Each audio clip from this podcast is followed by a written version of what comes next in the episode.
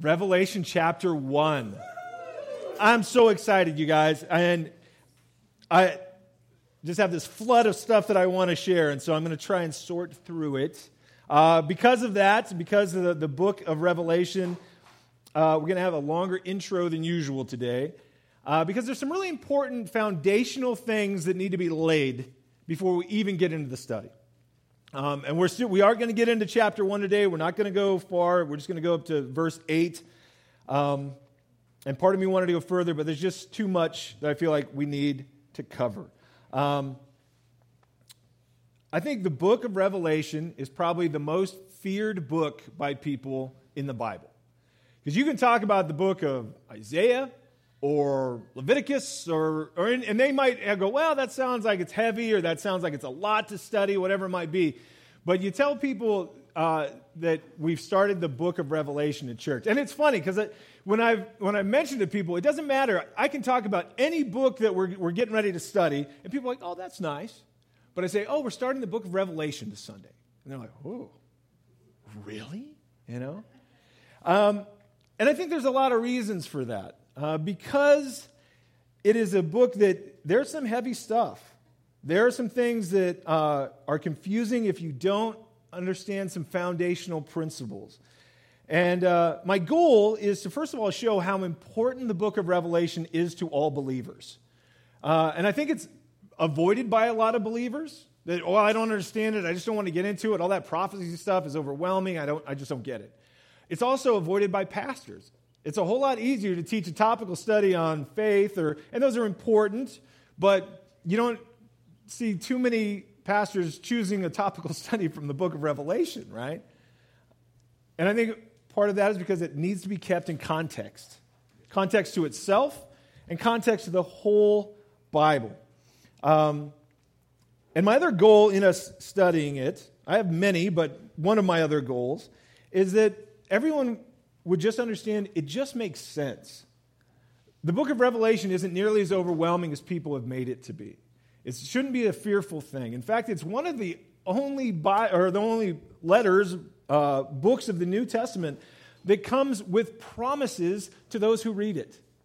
To those who study it, they will be blessed. Right? And so for us as believers, we're like, that's what we want. We want the Lord to speak to us and again, some heavy things. Some of the things that I think people, um, again, some wrong ideas and also some really bad teaching on the book of Revelation that's out there is that there's a big misunderstanding about its timeline. That people try and slice it and dice it. And I remember when Candy and I first got saved, talking with people and other pastors about uh, the book of Revelation. And it was, it was overwhelming because they're like, well, okay, it's a little confusing because chapter 10 actually takes place before chapter 4, and, and they slice it and dice it and mince it up until it doesn't make any sense at all. And they do that because they're trying to get the book of Revelation to fit their opinion. And that is never the right way to approach any book or part of the Bible. The Bible is to change our opinion, we're to get in line with it. We're not to try and get it to fit our opinion, right? And so the book of Revelation has an overall chronology to it. Chapter one is, the, is chapter one, you know, and even when he gets into the tribulation, that's the beginning, and it takes us to the middle, takes us to the end. And there's this flow of time all the way through it. Again, it can be a little confusing because we're getting it from two perspectives. You're getting what's taking place here on earth, but you're also getting the perspective from heaven, right? So we see what's taking place in God's throne room. We see what's taking place in the spiritual realm and angels at four corners of the earth, but then we're seeing what takes place on the earth as well. But still, even with all of those, there is a flow to the timeline. It happens in a natural order. These things are linked together, and it, it's logical. It makes sense. In fact, here in chapter 1, uh, John is going to give us really the, uh, the overview or the breakdown of, of the, how these things flow, an outline of the book. It's a very basic one, but it's an important one. So uh, in verse 19 in chapter 1, he says, Write the things which you have seen. And there's this division of the things that he has seen. The first part is the things which are. That's going to be chapters 1 through 3. And I guess let me, let me, something I was going to say earlier. I'm encouraging all of you guys, have a pen out, make notes. I'm going to try not to hit things too quickly. Uh, someone was visiting last week and they said, Hey, um, could you just slow down a little bit? And I went, Oh, yeah. Okay, I feel like I've heard that in a couple different places lately. Just slow down a little bit. If you're going to mention a verse, could you just reference it more than once? Don't just boom right on by. But in case I don't slow down, you should have your pens out that you can write them down and, and making some notes along the way is good.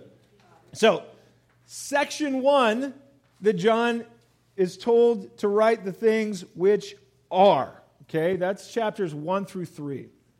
The things which are. Things at present day. And these are going to be the letters to the seven churches. Um, not only was it God's word to the seven churches that existed at that time, it's God's word to all of the churches throughout time. And we'll get more into that when we get into chapter 2. But the seven churches represent every church.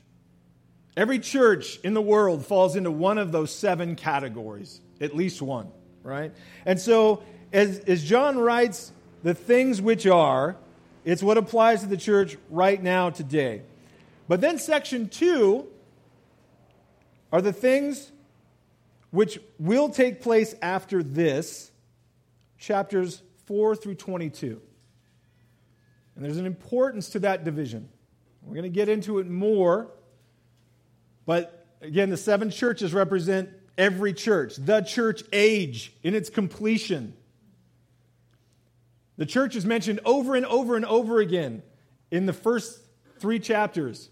And after that section, it's not mentioned again except when we, as we are in heaven because we're gone. Right? and the things that must take place after this 4 through 22. This is the unfulfilled prophecy.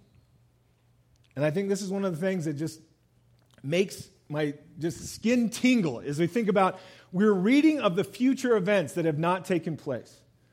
That God has yet to fulfill, but he will. Right? And Again, I'm trying not to rabbit trail too much. Think about the things that we're going to be looking at in the book of Revelation a one world government. Uh, even here in, in, the first few chapters, it talks about every eye will see him. Uh, one world currency. Those kinds of things were the things that were mocked for generations. Well, that could never happen. How could every eye see him? And now we go, uh, Twitter? Facebook, uh, you know, any social media, a one world government, one world currency, that's impossible. That could never happen. Oh, yeah. It's, it's not that far away. All the technology exists, right? The things that were mocked, we see it in our generation. Even if it isn't presently happening, we certainly see the possibility of it tomorrow, right? That we live in a day that the world has never seen before. And to me, this is thrilling. This is exciting. The very thing that we're looking at here, these unfulfilled prophecies, many of them are just on the verge of taking place. Some of them have already happened, right? So, the things which are, or that will take place after this, man. Um, and I think one of the things that brings confusion when it comes to Revelation to the tribulation is that people don't understand what prophecy is about, right? Too often we just simply look at prophecy as like, oh, this is things in the future. You know, it's a mystical thing, and then nobody will get it until after it takes place, right? Um, actually, prophecy points uh, in three directions past, present, and future. Okay? So for us, as we look at prophecy in the past, we're looking to the prophecies about Jesus Christ, that he fulfilled over 300 prophecies through his life and ministry, through his death and resurrection, all these things. And to us, that's the proof, the evidence that's given It's not all the evidence, but it's a big chunk of it that Jesus is exactly who he said he is. The present um, prophecy, well, these are the things that are the things that are to present day. Again, it's not always a future event that's pro- prophesied. Prophecy really just means God speaking his word to people. That's all it means.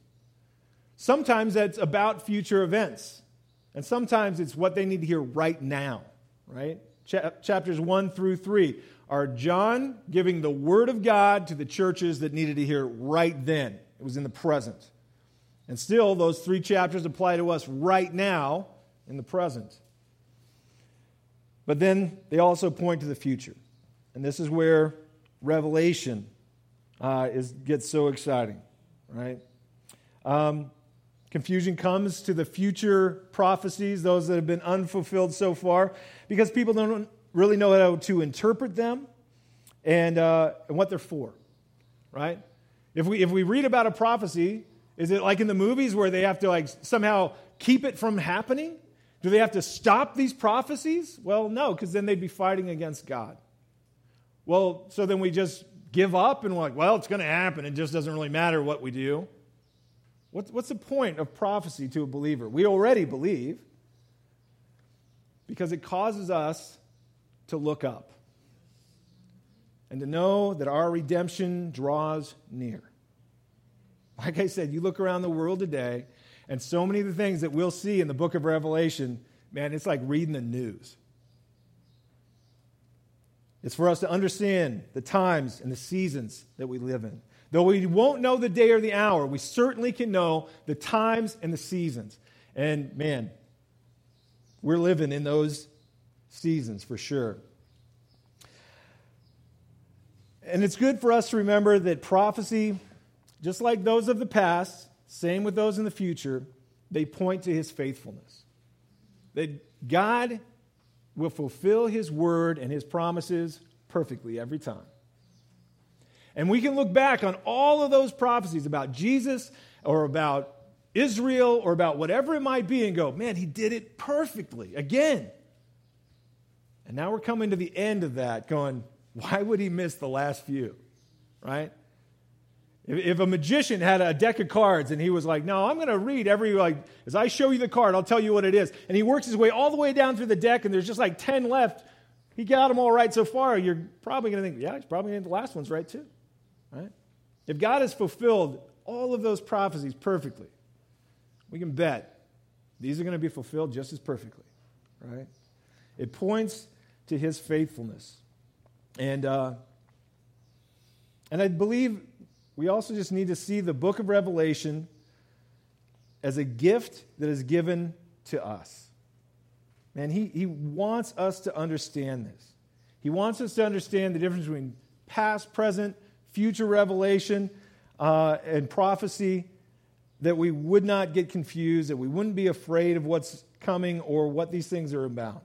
Uh, but that he, he has given them to us because he loves us, because he wants to bless us. So, Let's pray, and we will get in to chapter 1. Lord God, we are so grateful for your word and for the power that is in it. We submit ourselves to you and just pray that you would lead us on this journey as we go through the book of Revelation. Holy Spirit, apply these things to our lives. Give us ears to hear and a heart to receive every bit. In Jesus' name, amen. Amen. Revelation chapter 1 it says, The revelation of Jesus Christ, which God gave him to show his servants, things which must shortly take place. And he sent, signified it by his angel and his servant John.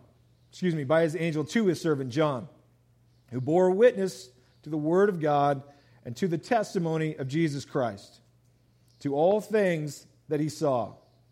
Blessed is he who reads and those who hear the words of this prophecy and keep those things which are written in it, for the time is near. One thing to keep in mind is that John has already seen the entire revelation. He has already stood in heaven. He has already seen Jesus in his glory. He's seen not only the tribulation, but the millennium and the new heaven and the new earth and all of it. And now he begins to write it all down.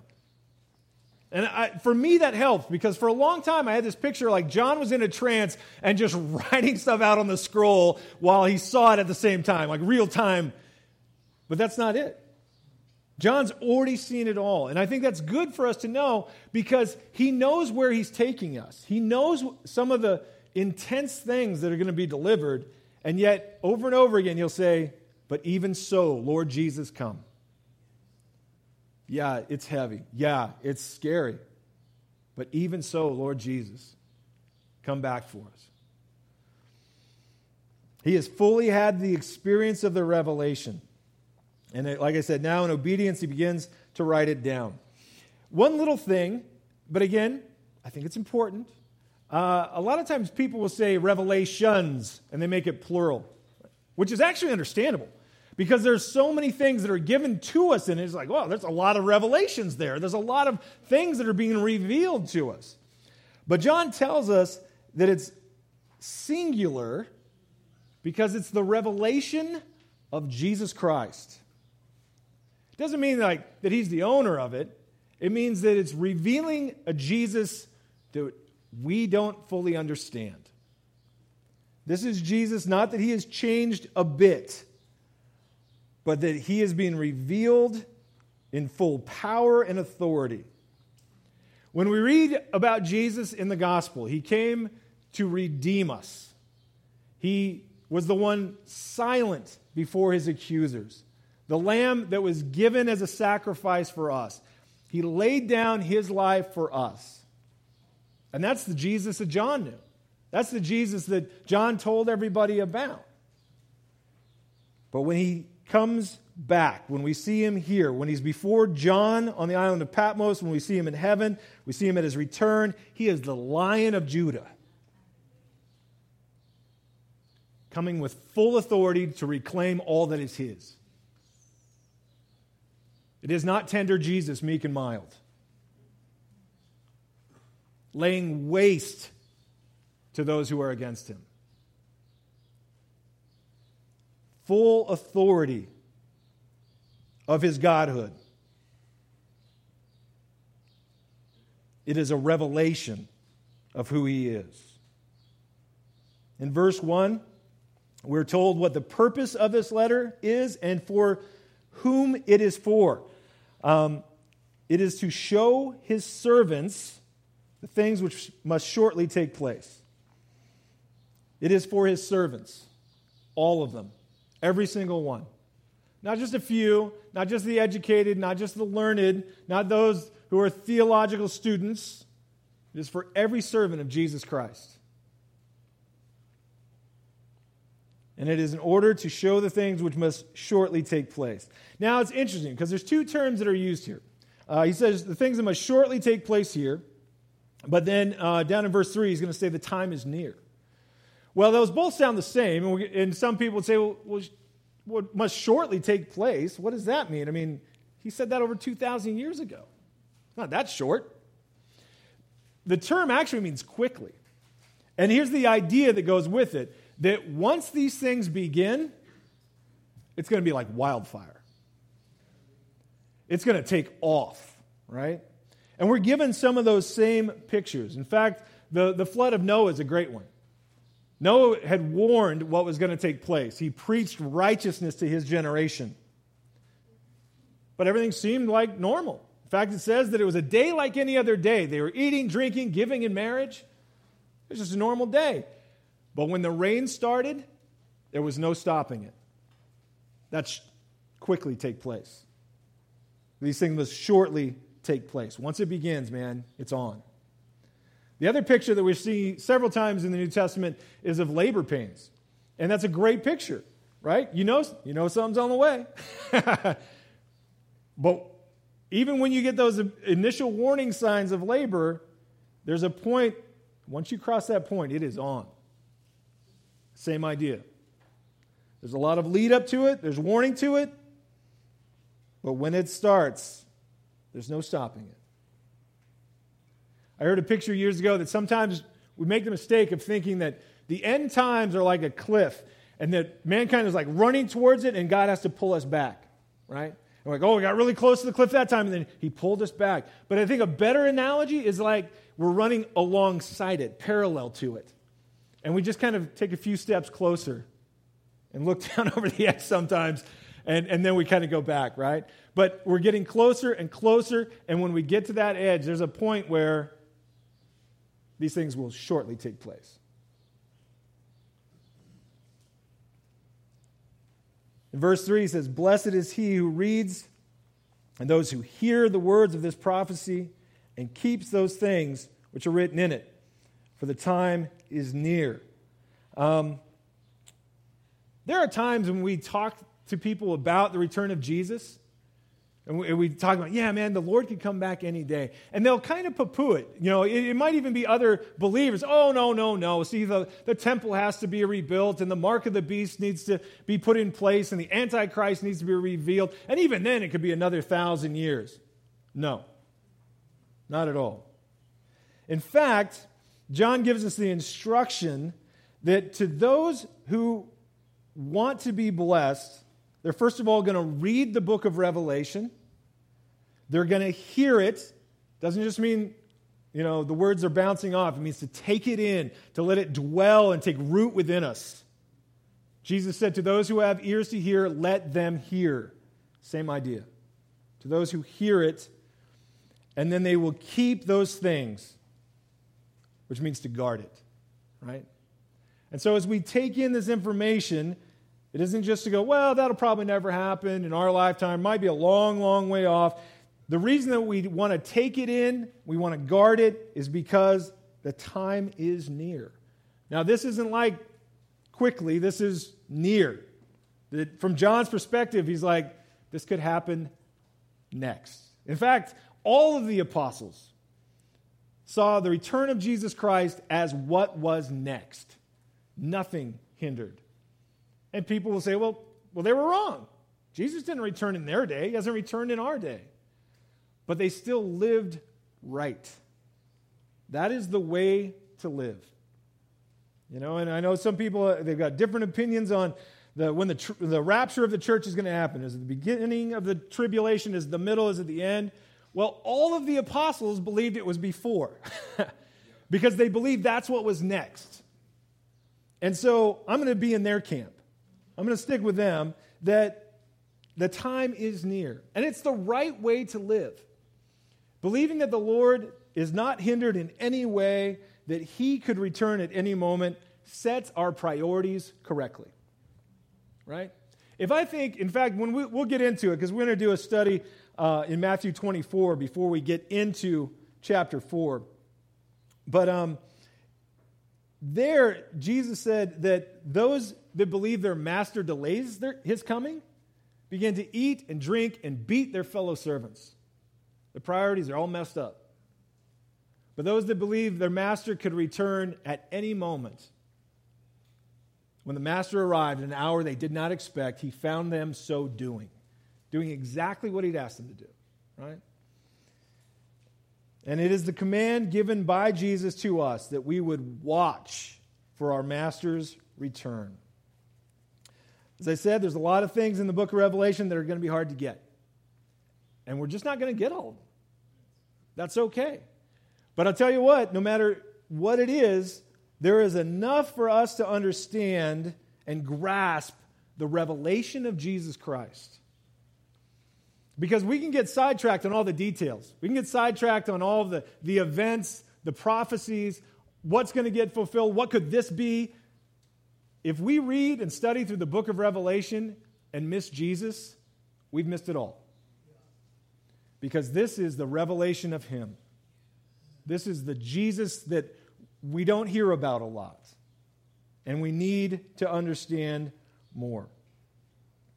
Um, and another thing, and one of the things that's just going to be hard to get, we'll spend time on it, is uh, th- there's a lot of symbolism in, in the book of Revelation. And that gets confusing because people are like, well, I think this is a symbol of that. And I think this is a symbol of those things. It shouldn't be a I think. Because if something is given in symbols, uh, the Bible's already laid it out that way in the past. The best commentary on the Bible is the Bible. And that includes the book of Revelation. So when there's something symbolic in the book of Revelation, we'll find it in the Old Testament or we'll find it in the New Testament. We don't have to guess. And it is one of the dangerous things as it comes to the book of Revelation and some of the bad teaching that's out there is people are like, well, here's what that is. And it's nothing more than their opinion, right? We don't get to pick and choose what's symbolic. And that's the other thing I found is you debate with people about the events of Revelation, and they're like, when it comes to something they don't like or something they, a truth they don't want to hear, they're like, ah, that's symbolic. that's not really what it is. Uh, yeah, it is. It's pretty straightforward. Again, these things are given to us because Jesus wants us to understand them. So even though they're hard to grasp, even though they're symbols that we're going to have to work at a little bit to understand as best we can, he hasn't hidden his word from us. This isn't revelation meaning it's, it's a, something hidden, it's revealed. It's a truth. He's going, Look, this is who I am, and I want you to get it. This is what I, I'm about, and I want you to understand. So he, he wants us to see him through his word. He's not hiding the truth or giving it to just a few. He wants to give it to all his servants. All right, verse 4. It says, John to the seven churches which are in Asia.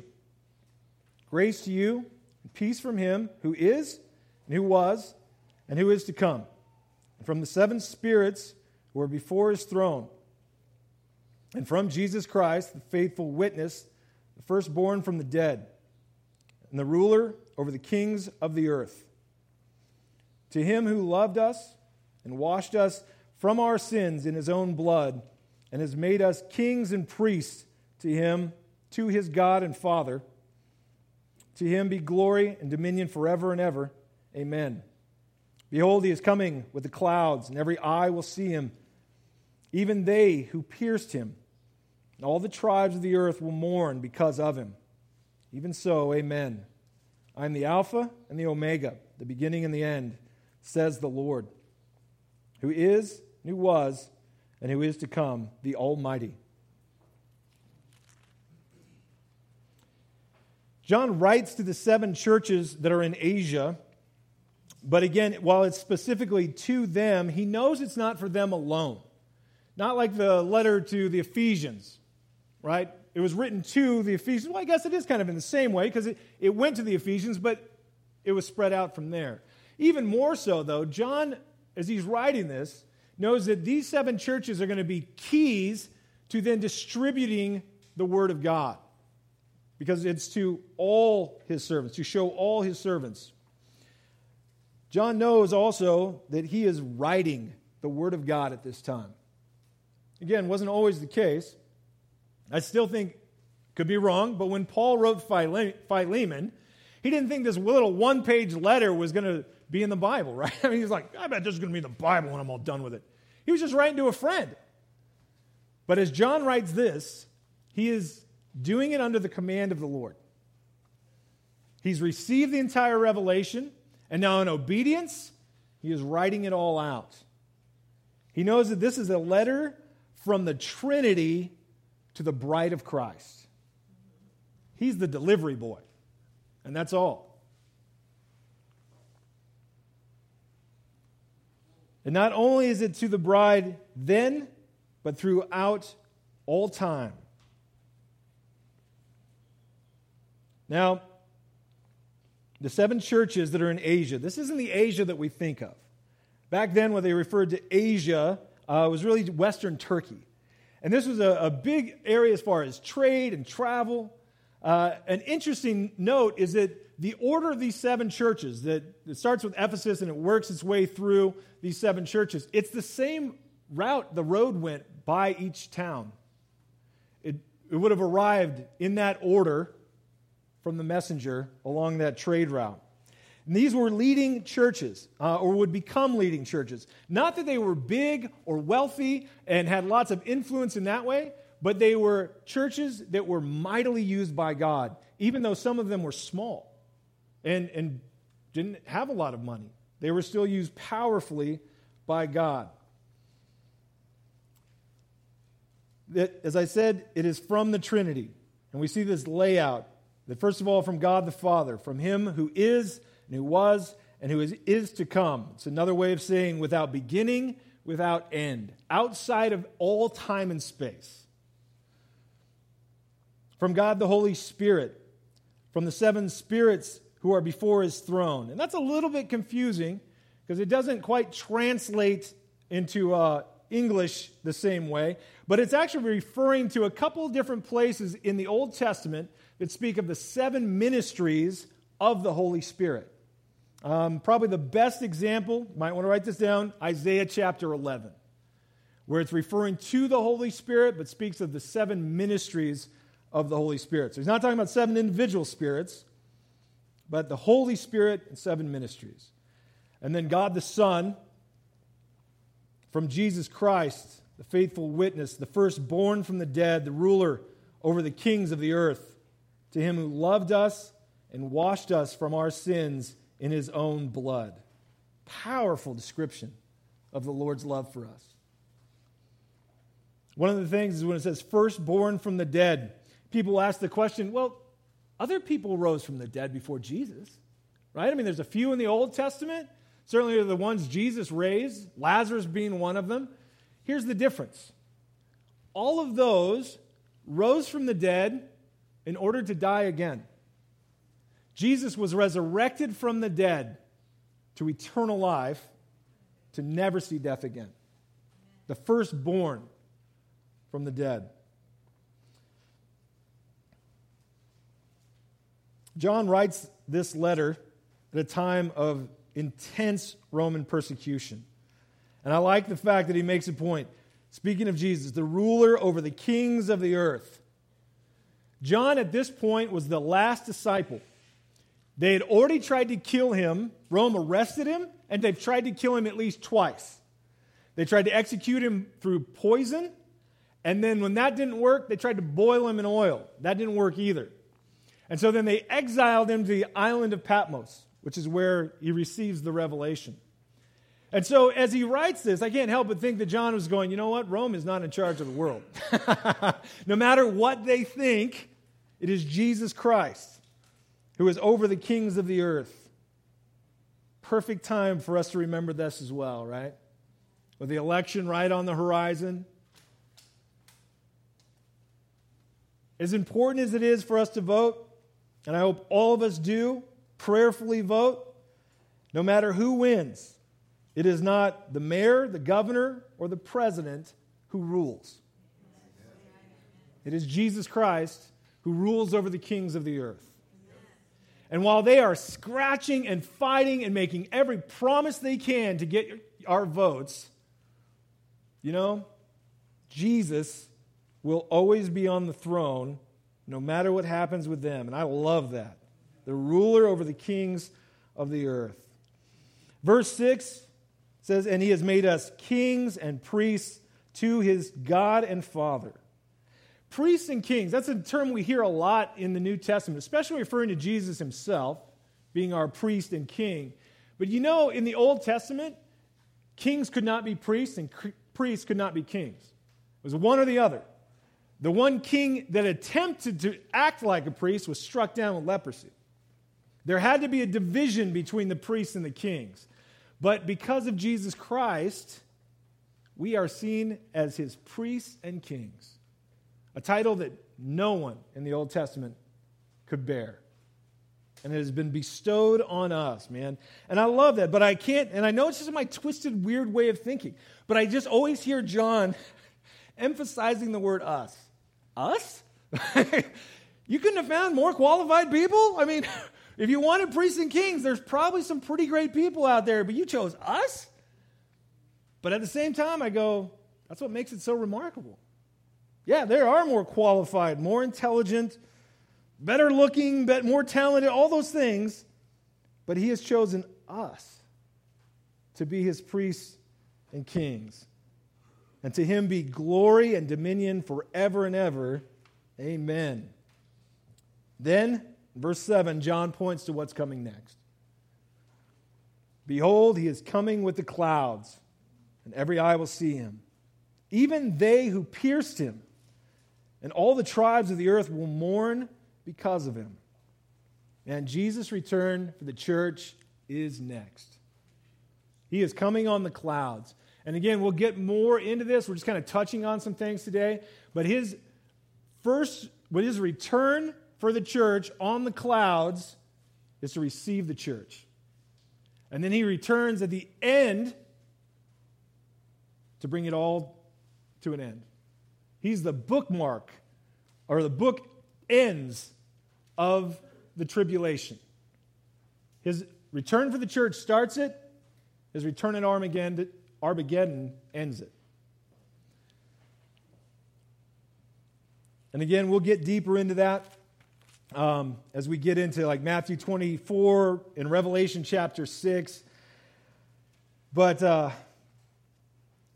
his return starts, this is, this is what causes that quickly, right? That when he returns, it's going to be like the flood of Noah, like a day like any other day. And he comes for the church, and then it all begins, and there's no stopping it then.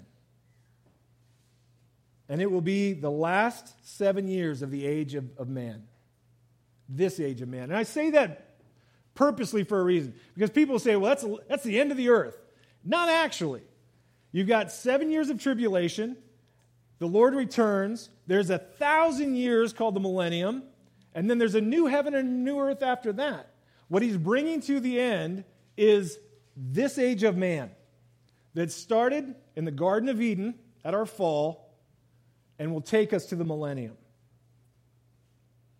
Right, and you could even argue maybe goes to the end of the millennium, but his return will end this time, this age of man. And again, it's going to be heavy duty. It's going to be the worst time in the history of the world. Things that we can look at in the history books and go, that was horrible. That was insane. I can't believe that people let those things take place. It won't even compare. There's going to be natural disasters. The world will be absolutely out of control. Evil and the evil of man will seem to run rampant. And there will be loss and tragedy on a scale that cannot even be compared to anything in the world's history. But again, John says, even so, Amen. The question I've heard is what is the point of the tribulation? And even as we get into it, and you're, you a third of all mankind dies. That's a lot of people. A third of the ocean is destroyed. What is the point of all of that? Well, there's a couple points. Um, First of all, this is the final shaking of mankind. This is God Himself begging mankind, repent and believe.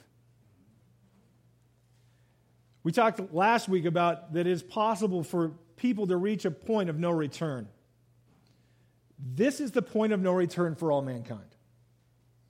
That all things are coming to a point of decision, and that decision must be made.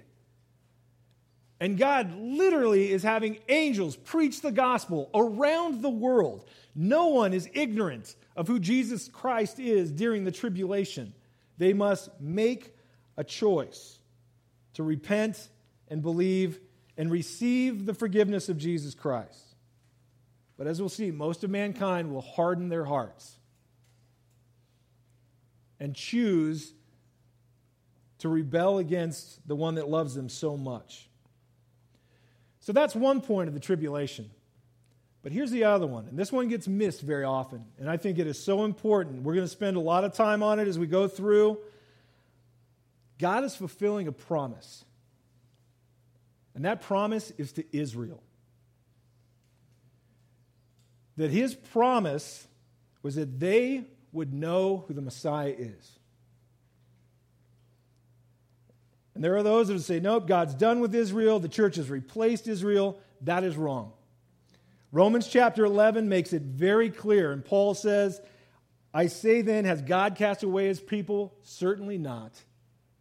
And his point again and again in Romans 11 is no, God is not done with Israel. He still has promises that he's going to fulfill to Israel.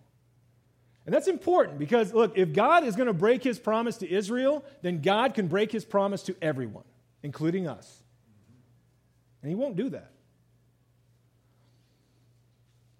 Now, Daniel chapter 9. Again, we'll get into it more later, but this is where we find one of these promises to Israel that's so important. In Daniel chapter 9, the angel speaks to Daniel and he tells him that 70 weeks have been determined for your people, Israel. And instead of a week being seven days, they're, they're seven years, right? A group of seven years is one week, is what the angel's telling him. 69 of those weeks have gone by, and they've pointed to Jesus Christ himself being revealed at the, the triumphant entry the exact day that the Lord was going to appear in Jerusalem at the triumphant entry. That's revealed in the first 69 weeks. One week, one period of seven years still remains. It is the tribulation. It is for Israel to come to the knowledge that Jesus Christ is the Messiah. And there is going to be a fire that is set in Israel that has never been seen before starting with 144,000, 12,000 from each tribe, men specifically chosen, like Billy Graham's, set loose on the world. And they're like supernatural because there's 144,000 in the beginning, there's still exactly 144,000 at the end. Not one of them's lost. Israel itself, as a nation, they're going to believe that the Antichrist is the Messiah. They're going to sign a covenant with him. They're going to follow after him. They're going to think he's great until halfway through and then they get it.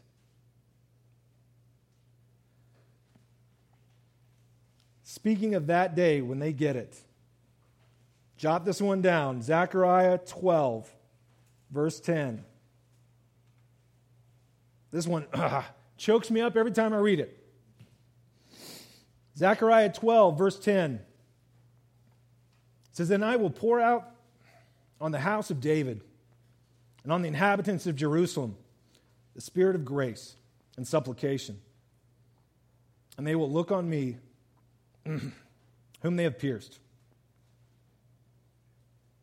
They will mourn for him as one mourns for his only son, and grieve for him as one grieves for the firstborn. They're going to get it. The promise given to Israel will be fulfilled. They will see Jesus as the Messiah. The Holy Spirit will be poured out upon them, and they will grieve as the firstborn that was given for them.